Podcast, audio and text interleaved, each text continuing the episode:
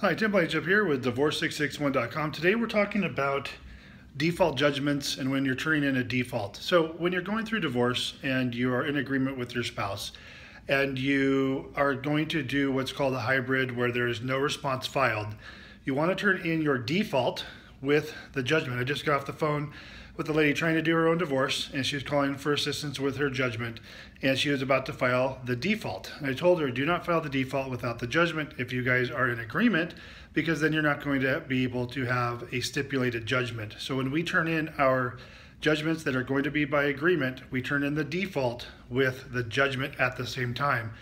Otherwise, if you file the default with the property declarations, you're not going to be able to have your agreements in place and it's best to turn those in at the same time so the court knows you guys are doing this by agreement.